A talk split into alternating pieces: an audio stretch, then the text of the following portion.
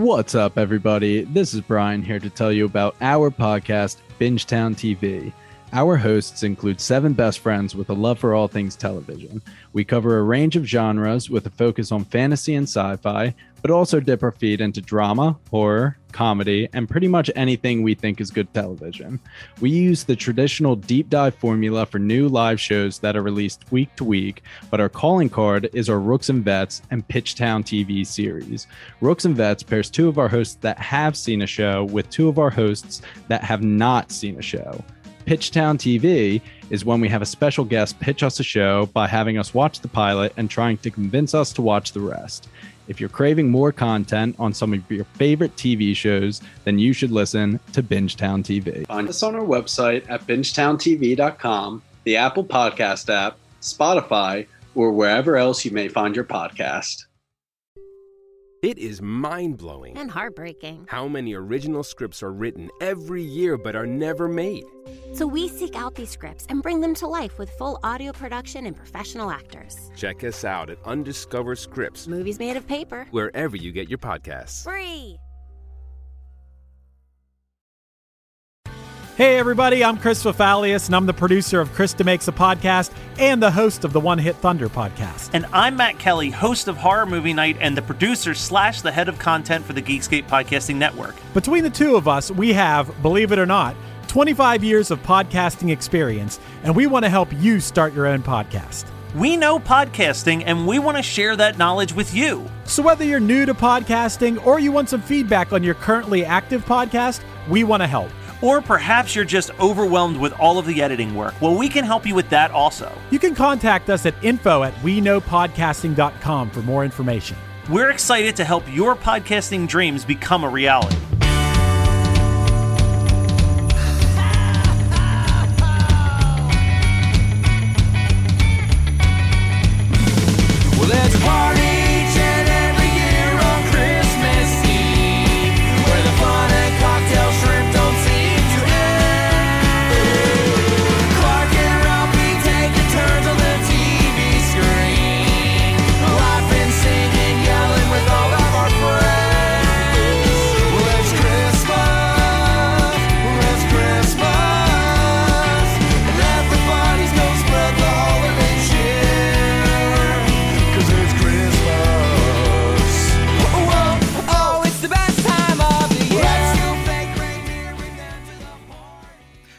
Hey, Dylan. Hey, Matt.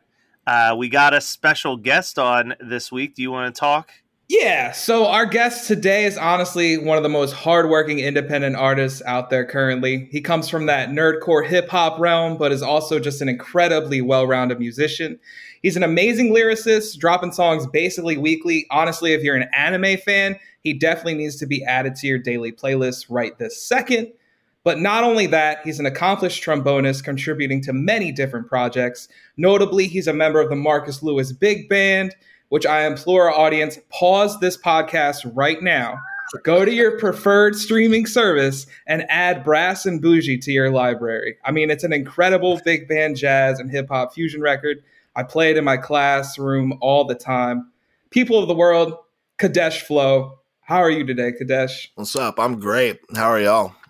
Fantastic, man. Fantastic. It's going well, man. It's going well. At the time that this is dropping, it's early March. We're talking a James Brown Christmas song that I've never heard before. Oh my god. Yeah, me neither. A, this song's great. And B, I mean, we also want to talk about what this song means to you. So let's let's dive in. What so tell us this James Brown song that you had us check out. This song is called Santa Claus Go Straight to the Ghetto. It's a very, I think, meaningful song because it highlights disparities both from a socioeconomic background standpoint and from a racial standpoint. But it's also a really absurd song. and it's James Brown, so he's like, "Hey, Santa Claus!"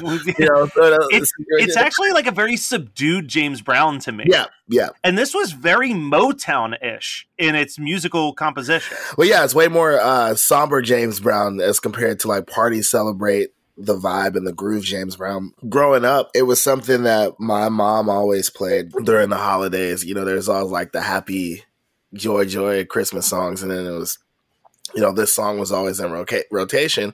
And it always stood out to me because it's still James Brown. So it still has a level of ridiculousness to it just because it's him and his voice and his, his energy and how it comes to things. But as the older I got, the more I really thought about why a song like that is necessary and why it's really important and how critical it is to have that in the holiday rotation. Generally speaking, songs about the holidays are things that you either are songs where you forget about all the bad things in the world and you just think about this the, you know this is the season cheerful and giving and the songs that are dealing with things that are bad about the world are really general and kind of like not believable like the sir i want to buy these shoes for my mama please Yeah. it's christmas eve and these shoes are just her size like that's a really sweet song but it's not Matt, I think I think we found our I think we found our uh, Christmas shoes guest for sure.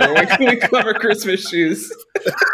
it's just not a super believable song and you get tired of it like after the first time you hear it or at least i i do That's what I like about this song. The first time that I heard it was it's bringing eyes to that disparity, but also it's not like falsely tugging at your heartstrings like Christmas shoes is. It's it's not fake. It's not false. I, I felt like when I was listening to it, the song that it made me think of that I was familiar with is the Santa Baby cover that like Onyx and Snoop Dogg and Run DMC and all them did. and yeah, and, and songs like that don't get a highlight. We we kind of touched on this during our first few episodes, Matt, that Christmas means a lot of things to different people, and a lot of those things aren't always positive. Yeah, you grew up. You said with your mom playing this song very frequently. Was this song a hit? i am not sure how well it did from a chart perspective i do know that james brown released three christmas albums if i'm not mistaken and his estate or his label or whichever pulled together all of them to form james brown's funky christmas which has the strangest Apple Music cover like I've ever seen. It's like it's like a terribly photoshopped picture of James Brown's face. It's really bad. over some like word art. it's garbage. Yeah, but it was but that was in the mid to late 90s and it was a compilation of all his great all i guess what they thought were his best the best songs from those three albums. And it's like 17 or 18 tracks or something. And this song was on it. So i'm assuming it did well enough to be considered in that running. It's the only christmas song from james brown that i actually can recall and remember even though a lot of them when you run through that album a lot of them sound familiar to me this one's the only one i can actually remember remember Well, that's the thing. It's just a well composed song too. Like overall. Yeah, this is going on future Yeah. Christmas mixes for me for sure. I loved this song. and and I'm shocked because not not knowing that James Brown put out three Christmas albums, and I'm I, like he's not the first person that comes to mind when I hear like Christmas musicians, Christmas artists. And now I'm like, all right, I need to go check out all three of these records because as soon as this song end, I listened to, I went to A Soulful Christmas, which was his, I think it was his first Christmas album, and the song that comes after this, Santa Claus, Santa Claus, that bl- that like bluesy piano line, I'm like, all right, this is my shit. I'm adding like all this to my fucking mixes, so I'm about it. You raise a good point because you have to sit there and think like James Brown has three Christmas albums. yeah. Yeah. But like when November rolls around, all the memes are like, "Uh oh, it's time for Mariah Carey and Michael Bublé, who put out one each. One, That's it. yeah. They did one album."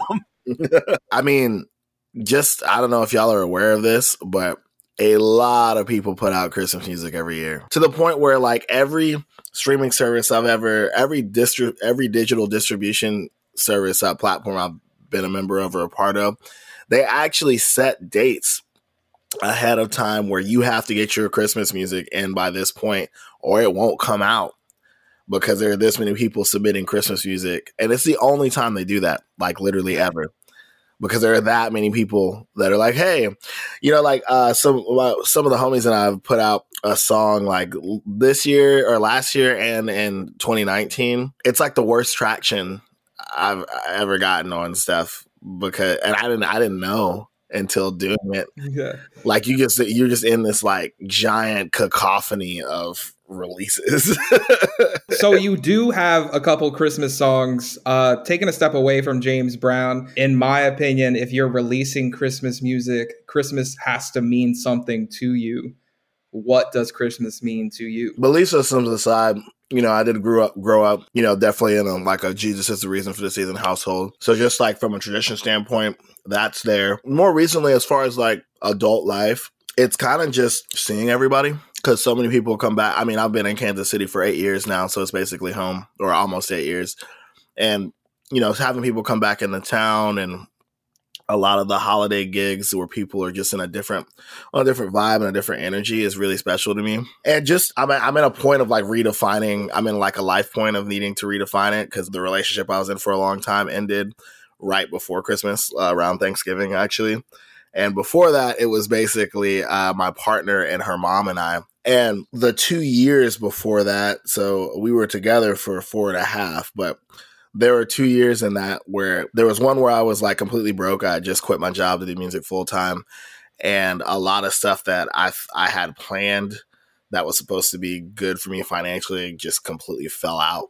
Um, so I had to refigure out, I had to do a whole different strategy. So I, and so it's like that was so Christmas 2018 was a little bit better, but still like kind of meager. So it was just more of a time thing for me, uh, more so than a gifts thing. But it was really, it was really cool and really fun. I think really with as a as a working musician, the holidays are really prime time to try to get some end of the year bread, especially right before the, the winter months really kind of start to mess you up. Winter 2018 was actually really good. And I was very hopeful around the holidays because it was, I had like figured out how to make money and a lot of all this crazy stuff had happened for me. Like I, the Marcus Lewis big band that Dylan mentioned, we had just opened for Janelle Monae, which Marcus used to play for Janelle Monae before he he was doing his own thing before this project. So we just opened for her. Um, I hung out with like Sharice Davids backstage, and she was one of the two first Native American congresswomen to ever like be elected. And it was like right before she got elected. I had also just been in the studio with Jadena uh, playing on the album that he released in summer 2019. You know, it felt really good. And then it was the holidays, and my ex's mom was in town, her relatives were in town, and it was just good. It was just a good time. Right after that, that winter in Kansas City, all the roads like were iced over all the time from like it was basically like January to March, and pretty much all my gigs got canceled, and I didn't have the financial, I didn't have the cushion yet. Even though I was making money as a full time working musician, I didn't have the cushion to survive that. And that really really messed me up. So i'd say honestly the last and i have similar stories uh, for the next couple years. So honestly christmas has been a respite before the crazy for me. But then this year it was slightly different because christmas uh, single like immediately after a breakup with somebody I thought I was going to spend the rest of my life with was really terrible. It's like one of the two worst days I've experienced in the last like six months. But then right after, it was like right before that, there were some level up things with regard to music for me. And then right after that, were, there were some more re- level up things with regard to music to me. I say all that to say, I guess it's kind of been like a transitional situation for me because this was the first year, like 2020, despite COVID, I actually got a lot of my financial stability back that I've been fighting for since 2018. And had COVID not happened, I would have been back at financial tech money, but as a full time musician, just with what I had set up. But even the, in spite of that, like I actually was able to get like decent gifts for people and like do things and not be worried about it from a financial standpoint, you know, uh, and from like a safe, you know, socially distant, trying to be responsible sort of situation. It felt really good but it was in the midst of a lot of chaos. So like, and it's not just with re- terms of my last relationship. It was also like in college was kind of like this too. Christmas presents a lot of duality to me. And I hope that doesn't always stay that way, but that's how it's been for like the last decade. I think that there's something to be said what you're talking about there too, where this last year, I can't speak for Dylan, but I know I can speak for myself that while COVID has been very stressful, uh, as it has been for everybody, there's almost in a weird way like a lot of things came forward in a positive way for me, almost to the point that I have like COVID survivor's guilt, where it's like all of these people are going through like these really terrible things, but it's like I really got my shit together with podcasting stuff. I launched a company, like I paid off my student loans, like all of this like amazing stuff happened because like COVID forced them to freeze my interest rates on my student loans so I could like knock out those really easily. And it feels awesome that all these amazing things happened, but then at the same time there's that survivor's guilt where you're like yeah, but we also have how many deaths and like how much terrible shit happened that you almost feel like I shouldn't be this excited. It's a very weird dynamic. And I feel like Christmas was that perfect month where I could actually like take in how happy I was with what I've been able to pull off. Because like you said, I could buy gifts. Yeah, and I, I, kind of want to touch on what you were saying uh, a few minutes ago, Desh, about your kind of the change in your Christmas celebration, specifically with the the change of, of your life point, your relationship. Because uh, our audience knows, and, and both of you know, I, I also went through that change as well this past year. And the traditions that I had for the past eight or so years were completely different than what I did this year. So I think even though you're you're saying like it was one of like the darker days of the year, you you have such a positive outlook that it, I love your use of the word transition. Like you're, it's a transitional period. I think we create these new traditions every year and that's what i love about the season is like we may have these old traditions in our head but we co- we constantly create new traditions. Taking it back to music so many artists are putting out new records. I always try to add new stuff to my my listening throughout the year. I always keep trying to add new things and honestly that's part of why matt and i do this show is is we try to keep the the christmas spirit alive all year, but we're also trying to show people new things. And you, you, you guys in that whole nerdcore spectrum, you're just putting out too much stuff at this point.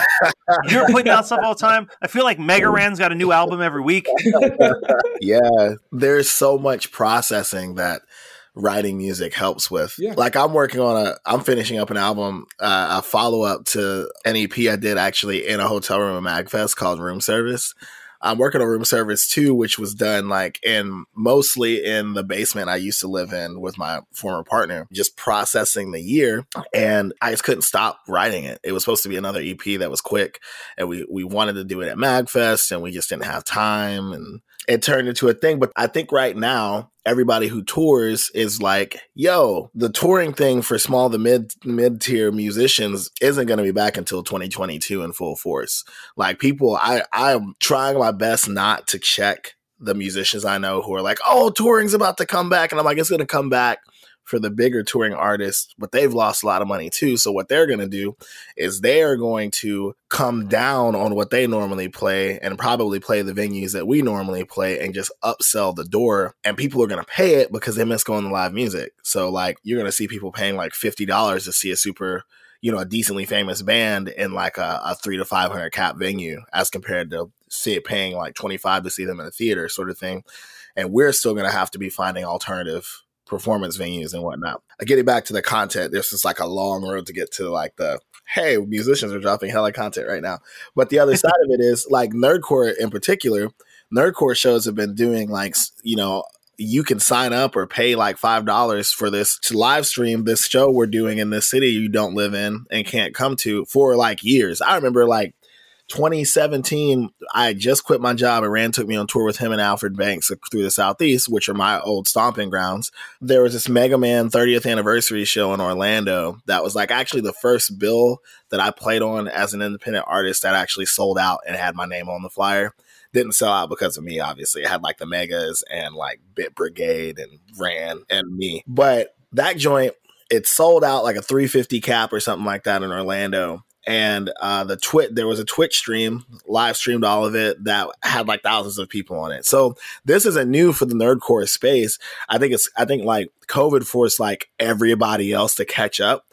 But it is a massive opportunity. It puts power in the hands of the artist in a lot of senses because if a venue doesn't want to pay you, you can be like, all right, well, I'll just do this from my basement. The live performance option aside, you move into, hey, well, I'm writing all the time. I'm not performing stuff. Let's drop things. So the anime rap community specifically, it's funny because when I knew tours were gone, I immediately started putting out content. I spent three months putting out weekly content, but it was all different. I was basically throwing everything at the YouTube algorithm. A lot of the bigger players in anime rap and on YouTube right now, I'd say are way more aware of like Richie Branson than they were aware of me. But some of them were aware of me because like Richie and I were kind of, I, I would say, doing this before it was cool, quote unquote.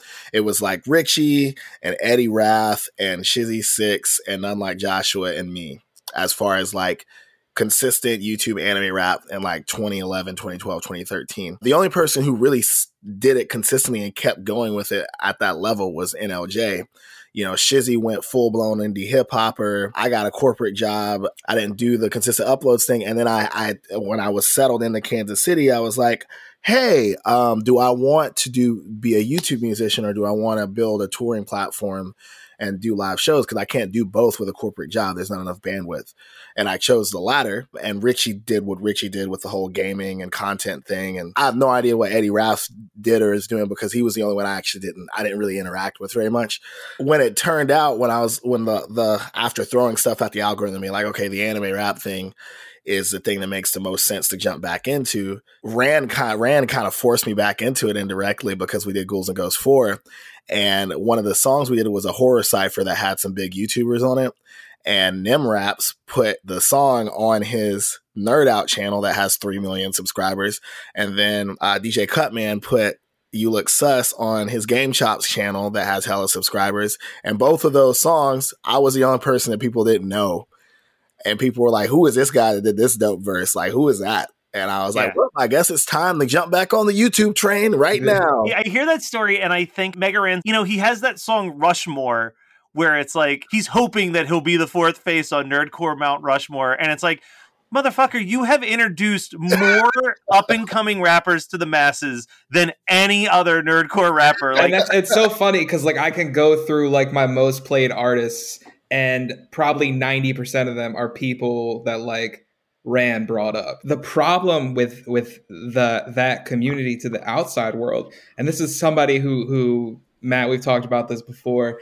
It's been brought up on the podcast before, but this is somebody who grew up in the Juggalo community and listened to ICP and, and all that stuff. No matter how talented some of those artists were, it was still like, oh, you're part of that community. which which drives me nuts because like you can't tell me that Wu Tang's first album isn't a nerdcore record Yeah, I'd argue that Lupe has two nerdcore albums. You know, Yep. and for sure. to your point, Dylan, eh, that's totally true. I do think it goes both ways. I think the only the only time you get that criticism or like that, like you're out here because you're in this subgenre for as a nerdcore artist, is from other rappers or other people in hip hop. Everybody else I've encountered who's outside of the space that sees it thinks it's way more profitable than it is. No, no, I mean You know, that's like- well, that's the funny. I, I think of because I grew up as like a huge Christian music fan, and like that's another genre where it's like my favorite band of all time is Five Iron Frenzy. I've listened to Five Ah, Iron yeah, Frenzy yeah. all the time. The struggle with Five Iron was we were too punk for the church, and we weren't. We were too Christian for the basement shows. The flip side is that people are like, oh, well, you get into Christian music because you make a ton of money because like these big mega churches will book you. Like if you're Michael W. Smith or Kirk Franklin, but if you're MXPX, you're probably going to have to make your money on the Warped Tour because like the church isn't going to take a risk on kids moshing inside of it and damaging anything. yeah it was it, honestly sidebar it's been really awesome over the last couple years to see like lecrae recognize the white supremacy in american christianity and and then like start talking about it and and then have to deal with it because that really wrecked him. You like literally watched over a course of a few years him see the racism in like his fandom and then be like yo if you don't agree if you're not like for like my life then you might as well just not support me sort of situation and have to process the reactions he got from that. I see that like in the anime rap thing, like so actually there's a, a huge anime rapper, it goes by Daddyphatsnaps and another big uh pretty big guy, uh GameboyJones, who did a song called Easy Bag, basically making fun of all the rappers who are like, Oh, people just rap about anime because it's an easy way to make money. And they're like, Are you crazy? I put out a song every week and it's high quality and there's an animated music video to it. And like, you know, these guys are basically in this situation where they're doing famous people numbers. They're not doing like superstar numbers, but they're doing like solidly famous, crack billboard every album, you know, might catch a Grammy nomination every so often numbers, eight figure Spotify and Apple Music streams annually, and getting, you know, hundreds of thousands of views on everything they breathe on, sort of thing. And it's like a huge thing, and the space is huge and it's really supportive, honestly. You know, for me, I jump back in in November, and like arguably the biggest person in the space featured me on a cipher. And then another huge person in the space featured me on a song like immediately, you know, off of like either knowing who I was when I jumped back in or like um, somebody recommending me to them when I jump back in the space. So like I'm building my stuff back up and it's super supportive and everybody engages on social media, but it, it's hard. But people think it's like this easy thing. Even people in Kansas City, when I first got here, it was a mix of people thinking, oh, he's actually dope. And oh, he only has a following because he does that nerd rap stuff and like has automatic fans. So I don't really think that's a that that doesn't bother me at all, especially as somebody who literally like rap opens a door and then a door shuts and trombone opens that door and then rap opens the door that shuts for the trombone. I remember interviewing the bassist for the band uh, Goaty Hook Mhm. years ago, and we were talking about how there's this large amount of Christian artists who now are agnostic and atheist, and what causes that. And he said something that has stuck with me for ten years, which is it's a lot easier to keep going to church every Sunday when you're not working for the church. Yeah, that was good. That was good. I think that that falls into so much of the entertainment industry as well is like it's a lot easier to love filmmakers when you're just sitting in the theater watching their movie. It's a lot harder when you hear the horror stories of working with that filmmaker or that writer or that actor or so on and so forth. Yeah, I, everything seems really glamorous until you do it. Even with like being with people, you know, I've never had. A, there are things that artists talk about and rant about that I literally have never experienced. I've only been hired by jobs that I loved. I, I recognized early on. I'm like, I'm a creative.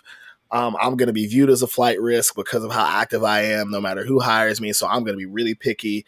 And like I've always, I've always had great jobs. I've been on teams who love me. Like my, I was at Cerner my first job out of college, for example, largest healthcare IT firm in the world. It's like a great first job. I loved it. It was like a bunch of really cool women for the most part that I worked with and for. So like, you know, on a objectively like I don't know, masculine, whatever. It was dope, but it was also a really nurturing environment for me. And the first rap show I did in Kansas City, I was like butt crack of opener. It was like I, I had like a 7:30 p.m. slot on a Friday, and nobody was at the bar. And my Cerner team showed up. It was like 40 deep, came through, bought That's awesome. Oh, shots, that's so cool. went So super cool. hard on my set, bought more shots, and then left. And I looked super good. It made me look super good. It actually really helped my rep in Kansas City from the jump. You know, I've never had that bad job thing. Every serious relationship I've been in has been with somebody who really believed in me, believed in the work I was doing. Um, still does. I'm friends that's to some degree with like all of my exes. You know, they come in every time thinking like I'm this strong person who's driven and motivated. And I'm like, hey, I'm a lot to be with. I'm a lot to be with because I'm driven and motivated and like I'm an artist and I'm a Gemini. Like I won the I won the hard to be with lottery. I'm a Gemini. My college relationship with a really awesome, awesome, amazing young woman. We just had a bunch of maturity issues, just like figuring out that we're both like strong willed, ambitious people and going different and like no, I wouldn't even say going different directions. We just had a lot to figure out, and she had things she wanted to do, sort of thing. In this situation, you know, uh, my ex wants to be first, and I totally respect it and get it. Uh, I also started my career over like a year into our relationship. So, you know, all the, you know, there are like other factors aside, but it's like you have to, it's like, oh, yeah, I seem like this really dope person to be with because I moved to a city where I knew no one and now the city's mine. You know, I'm not like the guy, but if you talk about the guys in the city, I am one of them. You know, if Yeah. you want to talk about creatives in Kansas City right now. And I didn't know a soul when I moved here. Four years in, it was like all this stuff was happening. And that's, I'm very thankful for a lot of that. I contribute some of that to, you know, the whole like favor concept, but I also really, really work really, really, really hard. and that looks really cool and it looks attractive and whatnot. But the other thing is like, hey, so I'm shifting and I have to dedicate. It's not always going to be like this, you know, but like I have to really dedicate a lot of stuff a lot of myself to what's happening right now to make it viable because I'm not working for a construct that's already there where I go in and get paid. I'm working for something that doesn't exist that I am building. Yeah, that's I mean that's why right now I'm I'm technically working three part-time jobs with my full-time gig just waiting for the moment where I can make that flick that switch and say, "Okay, this company that I started is my job now and I can like safely cut away." But like that's scary. Like it is Mhm. it is scary to go from like I know that every other Friday this much money will be in my bank account to like I have no clue where the money's coming from at any given moment. I just hope that whatever I'm doing stays comfortable enough that the money is there. Like I'll say, yeah, that like all facts, and I'll I'll absolutely say that like if half of the things that I had lined up for 2020 come back between 2021 and 2022 with, with what I already have going on and manage to keep going on throughout everything. Like I said, I'll be back financially at the level I was when I was working for a really high caliber, financial tech startup. And awesome. it'll be off of me. It'll be like off of my creative output. And that's crazy. you know, Yeah. like, if you think It- it- about it- how you know my car got repossessed in 2019 i like hit rock bottom and it was like the most embarrassing moment i've experienced in my adult life and to, and to look at that and look at what i'm looking at right now just conceptually is crazy so like it, even like being able to see it and try to hit the finish line is worth it not even like Yeah. getting there like knowing that you've done enough to get there or be it becomes more valuable, right? Like, I mean, it becomes more valuable to you because not only were you triumphant, but you were triumphant by your own doing. Like, it was you. You did Well, that, no one else. What's up, everybody? This is Brian here to tell you about our podcast, Bingetown TV. Our hosts include seven best friends with a love for all things television. We cover a range of genres with a focus on fantasy and sci fi, but also dip our feet into drama, horror, comedy, and pretty much anything we think is good television. We use the traditional deep dive formula for new live shows that are released week to week, but our calling card is our Rooks and Vets and Pitchtown TV series. Rooks and Vets pairs two of our hosts that have seen a show with two of our hosts that have not seen a show. Pitchtown TV is when we have a special guest pitch us a show by having us watch the pilot and trying to convince us to watch the rest. If you're craving more content on some of your favorite TV shows, then you should listen to Bingetown TV. Find us on our website at bingetowntv.com, the Apple Podcast app, Spotify, or wherever else you may find your podcast. It is mind blowing And heartbreaking. how many original scripts are written every year but are never made. So we seek out these scripts and bring them to life with full audio production and professional actors. Check us out at Undiscovered Scripts, Movies made of paper. wherever you get your podcasts. Free. I mean, to bring it back to Christmas, it's the difference between a, a gift that you bought at the store and a gift that you made yourself. Speaking of somebody who's just like a pure music lover, I don't think there's anyone who works harder than those in your lane right now, Desh, like with the anime rap community, the nerdcore community. Because let's be completely honest, there's always a fine line when you're talking that subject between it being good and and it almost coming off as corny. Those that are good at it, you, Branson, you create these songs that not only appeal to fans of anime, but you could listen to some of those songs and not even realize that there are references to anime. I mean, I reviewed one of your records a couple years back. I dabble in watching anime. I'm not like I'm not watching it every single day. Like I'm behind. I'm watching uh Demon Slayer right now. And, and I'm like a couple years behind on that. So I mean I'm always coming in behind, but I never realize it. I'm like, this is this song's a bop, and I'm just like, I'm listening to it. I'm like, oh, it's like it's about you being motivated. You're getting out there and working, and then like it'll pop up online that you put the the music video out with an animated music video, and it's like this is a tribute to so and so, and I'm like, the fuck. the thing that we've touched on but not completely touched on that kind of strings actually goes back to even like the James Brown, you know, Santa Claus comes straight to the ghetto, the nerdcore piece and the Mega Ran conversation. I think the common theme for all of those for me is the representation aspect of it and like understanding that somebody has dealt with your struggle, you know, like or like like somebody's putting your struggle out there. And that's like even like the Snoop Dogg uh I forget everybody who was on that song that uh we were just talking about. Oh, the Santa Baby. Yeah, yeah. Like it's having that representation there and hearing that and knowing that there are people who have made it and done cool things that are still calling back to what you, where where what you see in a wholesome way. Like I didn't, I definitely, I didn't grow up in the ghetto. I actually grew up in the country, and I went to like an upper middle class school off of a zoning technicality. But my grandfather, when I started driving, he would have me uh, deliver turkeys and hams in the hood,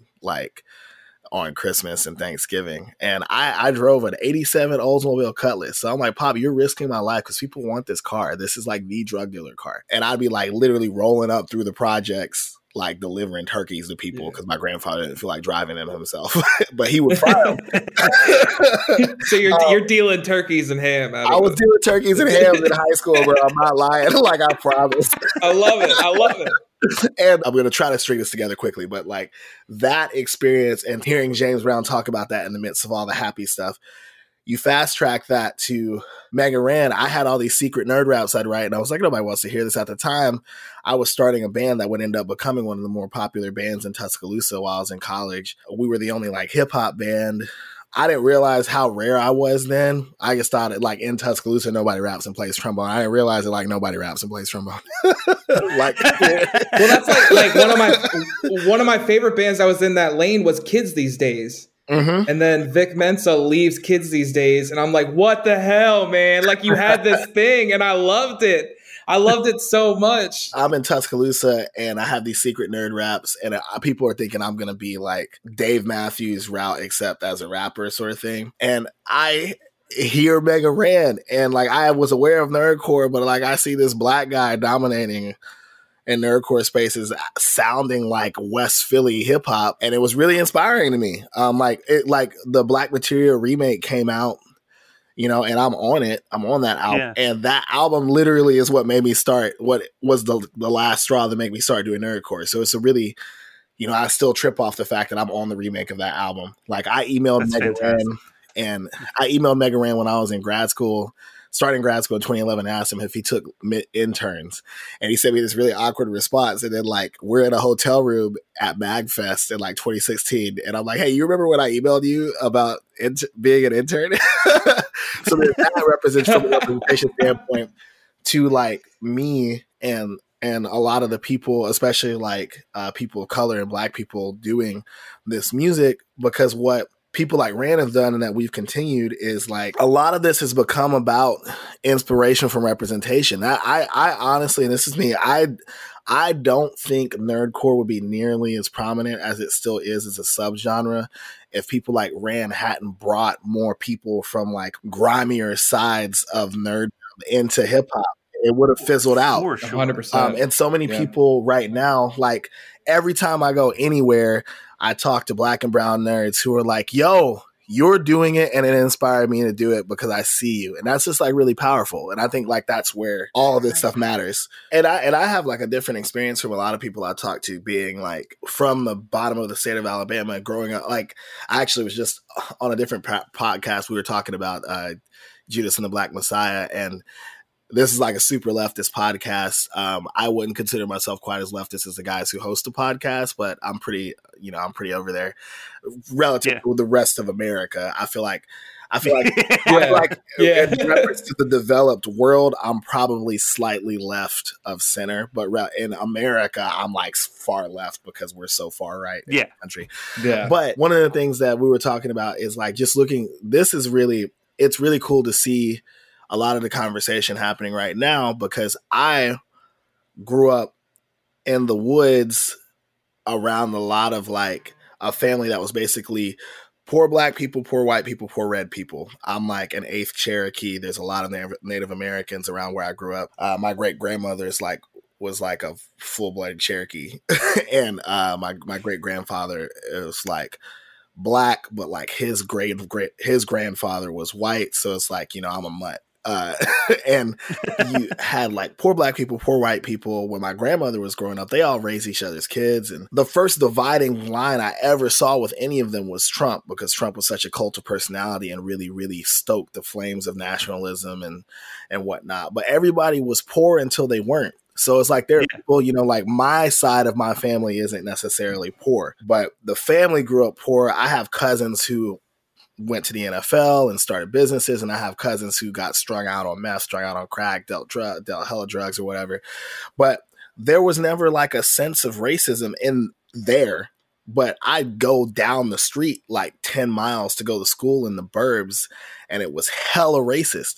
So, like, it really, so growing up, I, I eventually understood it as I started like reading more, but like, you really saw classism and racism as a system to uphold classism that superseded the classism. All of this is like in this same like messy little bowl for me. If you think about like why Santa Claus goes straight to the ghetto mattered to me Yeah. as a kid. Yeah. It's really I, I think the conversations right now are really cool because people are being forced to look at all of it because the- like the pandemic made the class warfare situation really obvious to a lot of people and then everything that's happened since then even like this thing in Texas it's like oh Texas deregulated their utilities and and now you know you've got some some billionaires like out here really charging people $10,000 for their failure to keep them warm in a frozen temperature you know like there's that but there's also you know people like there's a lot of structural racism and like i'm so glad like like that real estate institutional racism is a mainstream conversation now because Yeah. that's the thing that never got to policy. If you look at the civil rights movement, like no civil rights movement ever got to real estate, like none of them. And that's the biggest thing because that's how wealth is passed on predominantly.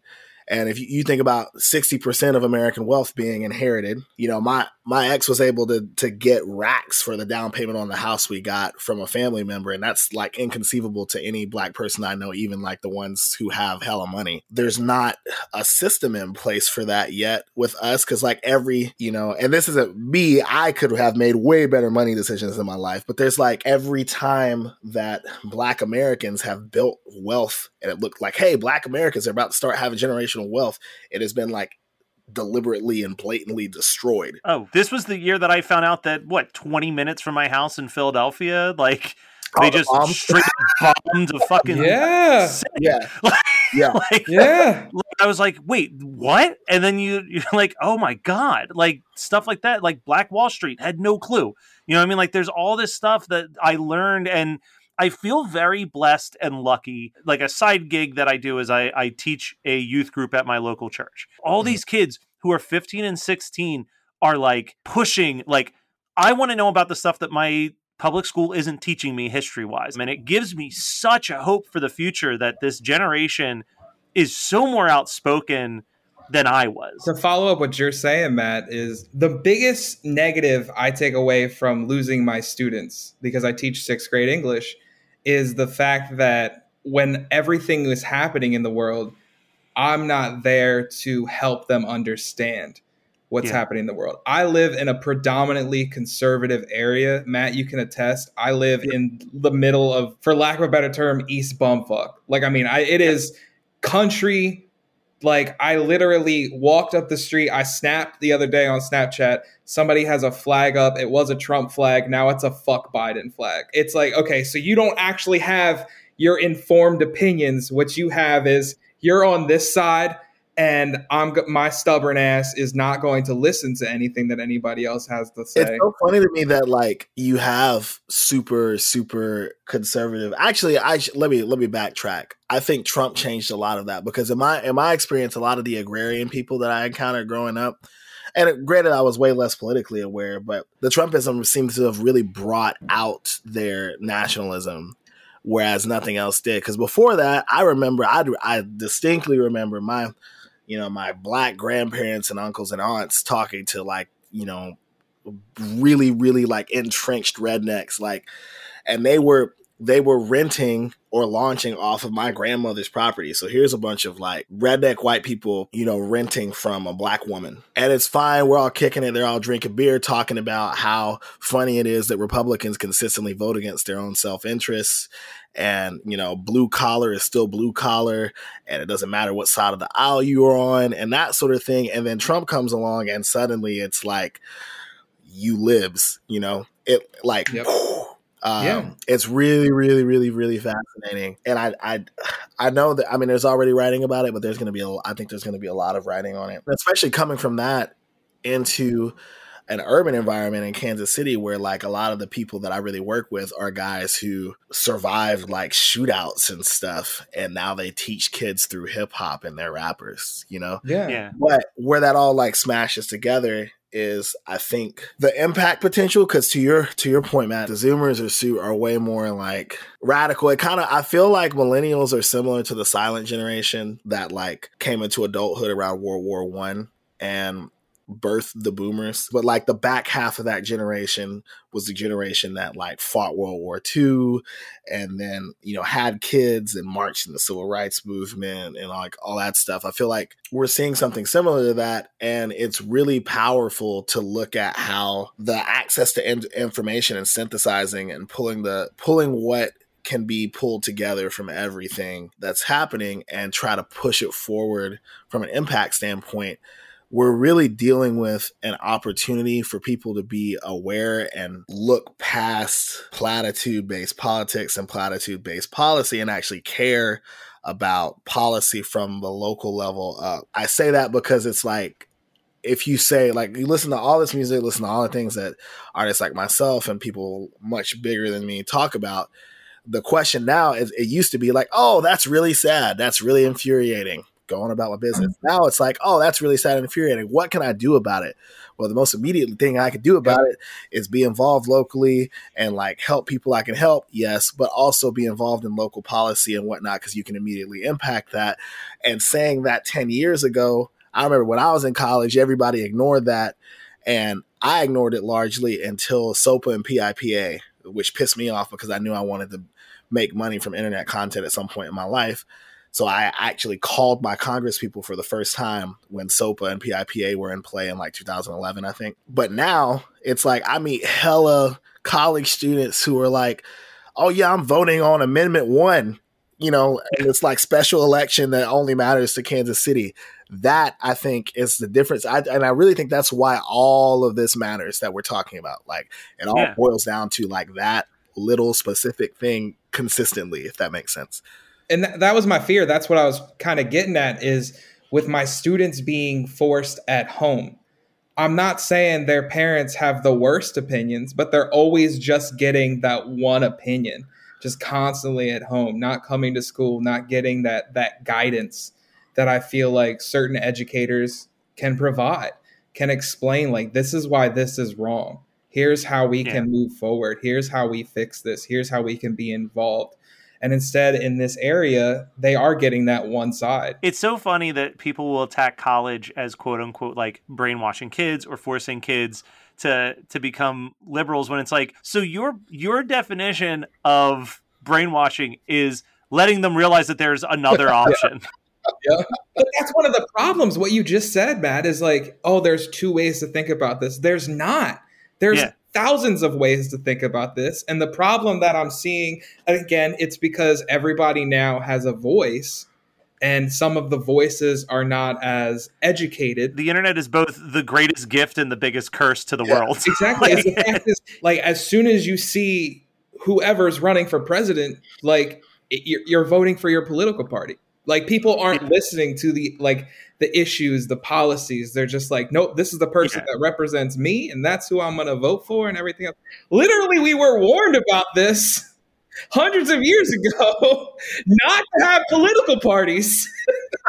you know, it's great. It's great in one sense because it allows someone like me, Matt Kelly, to like hear other people's voices that I never knew were out there and like grow and learn from it.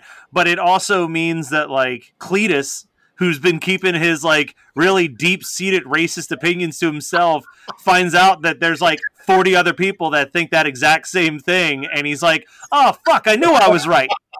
hey man, I never listen to my own advice, but I'll always say, don't read the fucking comments. My favorite thing is that there's going to be people sitting here are like, man, they haven't talked about that James Brown song. or whatever." I keep trying to bring it back a little bit, like a little. bit.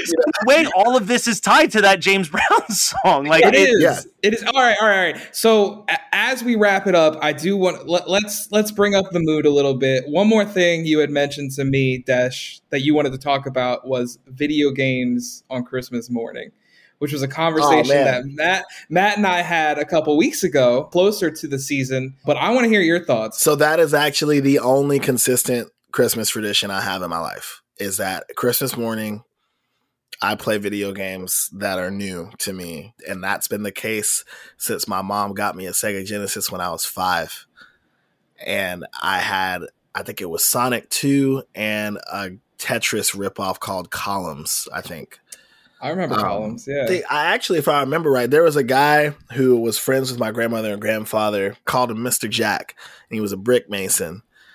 And um, he died of cancer when I was like seven or eight, and I, I really loved this guy. And he had a really peculiar way of talking. He'd be like, "Yeah, you know, go give me a beer, man." You know, sort of situation. He'd be like, "Hey, yo, you walk over to that refrigerator and get me a beer, man." But it was me, you know, and I'm like, I'm like four, you know, and I was still man, you know, like yeah. like Terrence Howard memes, you know. and um, I'm, I'm pretty sure Mr. Jack helped my mom get this Sega, if I remember right. You know, it's been I'm 31, so like it's been a, it's been a little bit. But five to 31, I've played video games every Christmas morning. Every single one. And it's been different people, but that is like my thing. That's my like, I'm going to sit down and connect with what's going on by enjoying something for myself and doing a little what we'd I guess you know we'd call self care now. Um, the biggest one, honestly, that I might be talking about this till the day I die. Christmas 2017, uh, my ex got me The Witcher 3. I'd wanted to play it for a while, and I I got rid of my systems a little before grad school. It was actually like before my senior year of college. But then the grad, grad school is like, I'm going to fail out, so I'm definitely not doing anything gaming wise. But then I didn't, I didn't game on my own without like being at somebody's house or going somewhere in public until 2016, where the first couple gift that we really got. Uh, was uh, her mom getting us a PS4. The Witcher 3, I'd wanted to play it for a while, and people told me that it was really good, but I really didn't, I really wasn't prepared for how good it was. And so this is Christmas morning, and uh, my ex, my ex, her mom, and two of her cousins. They're like, she's an only child, so like uh, these two cousins are like her sisters. They have all these like girl time plans or whatever that they literally did not do, and sat there and drank and watched me play The Witcher Three. like this entire this entire holiday, like Christmas to past New Year's, it was like a week of of basically them drinking and watching me play The Witcher 3 because it was that good to them and to me. That probably is my my most prominent gaming memory because I mean, y'all have been with people. You understand how ridiculous that statement I just made is.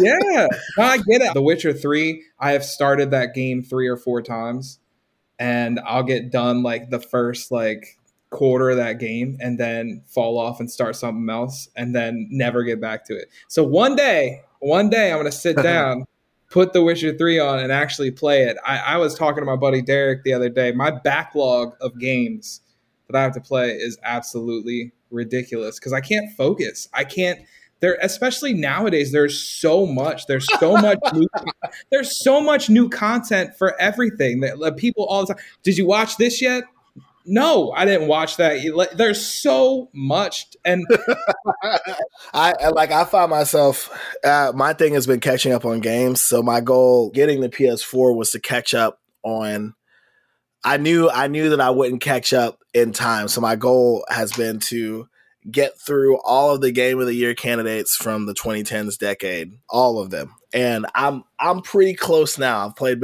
I like the the thing I was missing that was really glaring was uh playing the the Last of Us, but then the, the remastered version was on sale for Black Friday for like $10 yeah and so I took care of that. and now, so now I'm just looking at 2019 and 2020 games that I have this huge backlog, except for Red Dead 2, which I'm playing right now.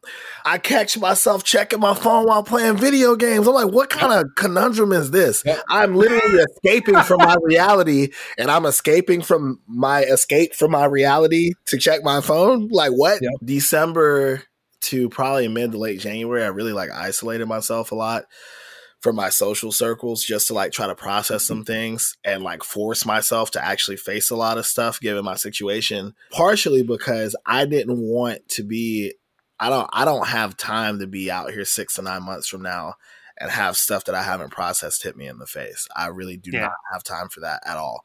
So I, I basically like tried to do my best to force myself to deal with a few things.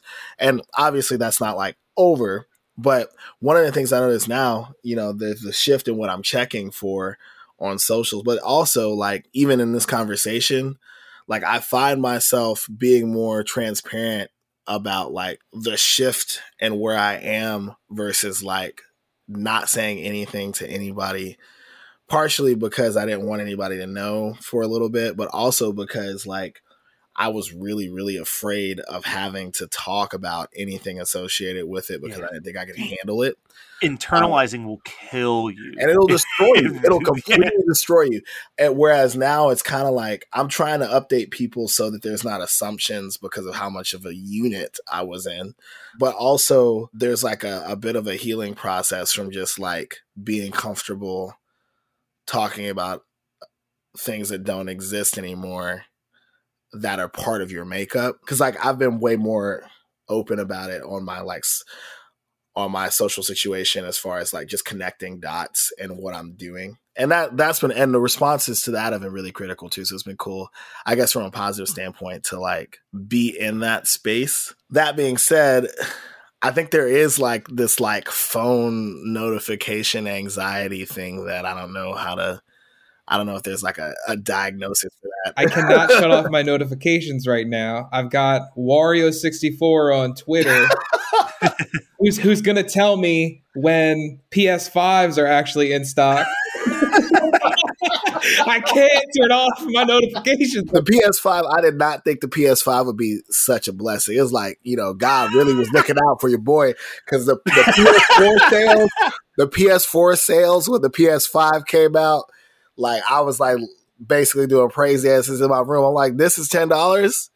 I got like nine blockbuster games for like $140. So let's talk about where can people go to check out your music, and how about you give us a little setup on the song that we're gonna play ourselves out to? Yeah, just a minute, Mrs. Claus. So you can find me at everything Kadesh Flow at Kadesh Flow, K A D E S H F L O W, or slash Kadesh Flow. It's all very consistent. If you are on streaming platforms, just search Kadesh Flow, all of that, and um, everything you can. The hub that you can get to everything at is www.kadeshflow.com. This song uh, is actually part of a two pack that my buddies and I of the Enclave, which you should also look up, enclave.wtf on everything, uh, if I'm not mistaken. We we don't we haven't done a whole lot from a social standpoint, but it's basically myself, Bill Beats out of Seattle, Atlas out of Atlanta, and Andrew the Only out of Atlanta. And a lot of the stuff that I've worked on in the last three years has involved them. Atlas and I work together all the time, and Bill the Beats and I work together all the time. Andrew is actually the guy who inspired me to start performing live ever in the first place at the University of Alabama. He's a couple years older than me, phenomenal performer who was a musical theater kid and then got a business major. And you know, he went a different route and has, has been kind of getting back in the music. But when we were in college, he was like the guy rapper wise at the University of Alabama. We're doing a lot together these days, and there's a lot of unreleased material. I will say sidebar that we uh, landed a we landed a sync licensing representation deal and in March, right before shutdowns, like I was literally at PAX East and I was super stoked about being at PAX East and our rep like emailed or called me, I don't remember which one it was, and was like, Yeah, Fox Sports just cleared one of your songs and they want to use it for football season this year. Uh, which would have materially changed our lives. Not that like one song will do it for forever, but like just getting in the door with what that situation was was huge. Pandemic happens, Fox Sports goes under, Fox sells Fox Sports to Sinclair Media, our deal gets killed. So like that's one of the things I was looking at in 2020. That's a sidebar. But there's the Enclave and Kadesh Flow. We've got stuff coming. Um, this song was an Enclave thing where we were like, oh, let's do some Christmas music. So we did this, Just a Minute, Mrs. Claus, Grinding to Give. That was in late 2019. And then in 2020, we did Lit for the Holidays, which we actually wrote back then. It was weird listening to it this year because it's, it's basically about me getting drunk with my ex's mom on Christmas, which is what normally would happen. Um, but like, it's a it's a banger though. But just a minute, minute, Mrs. Claus is me thinking about um, my former relationship and how bad I can be with time, and then thinking about Santa Claus and Mrs. Claus conceptually and how like she probably just r- roasts this dude every time he comes home from delivering gifts. It's like, oh, you're so awesome, you deliver gifts to everybody, but like, why did you take so long? Y'all, y'all know what I'm talking about. So I was Yeah. like thinking about that, and I and so I, I wrote that. I wrote this song. Well, dude, honestly, cannot thank you enough for joining us. This has been absolutely incredible. I hope January 2022, you and I can hang out at MagFest. Fingers crossed that it's happening. Because, I mean, not only pandemic wise, but MagFest kind of imploded from the inside for a minute there. But uh, Oh my god. it sa- it sounds like things are, uh, are building back up in a more positive way. So hopefully, 2022, we can hang out in person. Yeah, absolutely. And uh, I I appreciate both of you for uh, having me on this. I like super super fun combo. Of course. Merry Christmas, everybody. Merry Christmas, guys.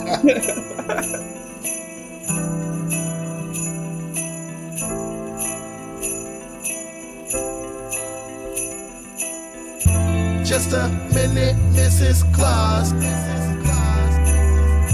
Just a minute, Mrs. Claus. I'll just be gone for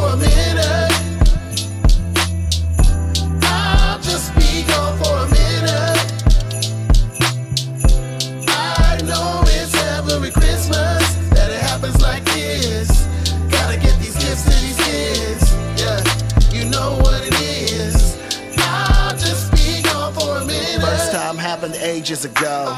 He was waving that babe from the snow. Had all eight reindeer in tow.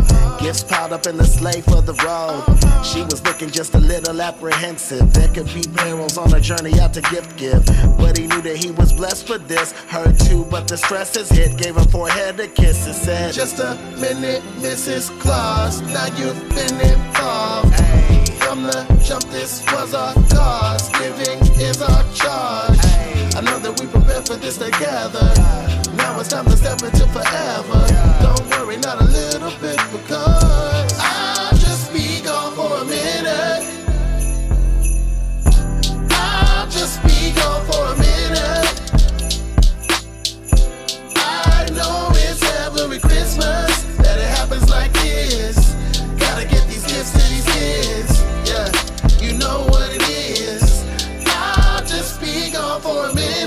it's been happening for ages. The kids read of Santa on their pages. Santa's looking older, he's been aging. But to him, Mrs. Claus looks the same as she did back all those years ago. Way back before the legend rose. Now she smiles as he gets all his gifts in tow. Holding milk and cookies for the roll. He stopped her and said, Just a minute, Mrs. Claus, before you get involved. I'd like sit these out, cookies, milk and all. I gotta save room for the tasting. Thanks for being such a sweet lady. Leave them out for when I'm back, baby. I'll just be gone for a minute. I'll just be gone for a minute.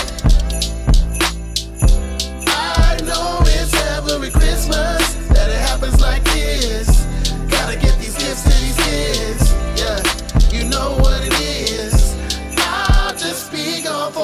Nowadays, as he trots to globe, giving toys, games, and clothes, all he thinks about is home, where his soulmates all alone. As he wraps up, he phones home and says, Baby, look, I'm coming through. I got you on the honeydews. And then I've got some plans for you. Yeah. I'll just be gone for a minute. Just for a minute. Yeah. Christmas that it happens like this.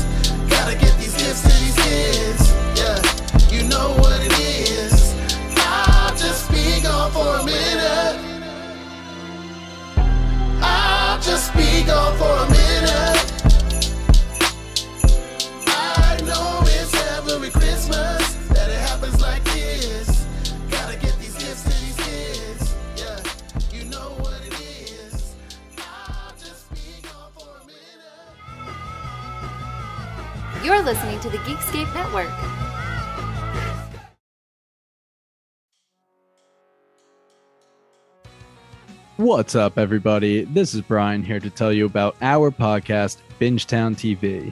Our hosts include seven best friends with a love for all things television. We cover a range of genres with a focus on fantasy and sci fi, but also dip our feet into drama, horror, comedy, and pretty much anything we think is good television. We use the traditional deep dive formula for new live shows that are released week to week, but our calling card is our Rooks and Vets and Pitchtown TV series. Rooks and Vets pairs two of our hosts that have seen a show with two of our hosts that have not seen a show. Pitchtown TV is when we have a special guest pitch us a show by having us watch the pilot and trying to convince us to watch the rest.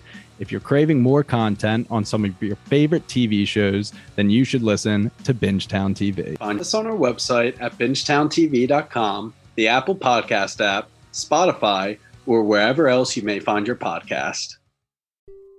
It is mind blowing And heartbreaking. how many original scripts are written every year but are never made. So we seek out these scripts and bring them to life with full audio production and professional actors. Check us out at Undiscovered Scripts, Movies made of paper. wherever you get your podcasts. Free.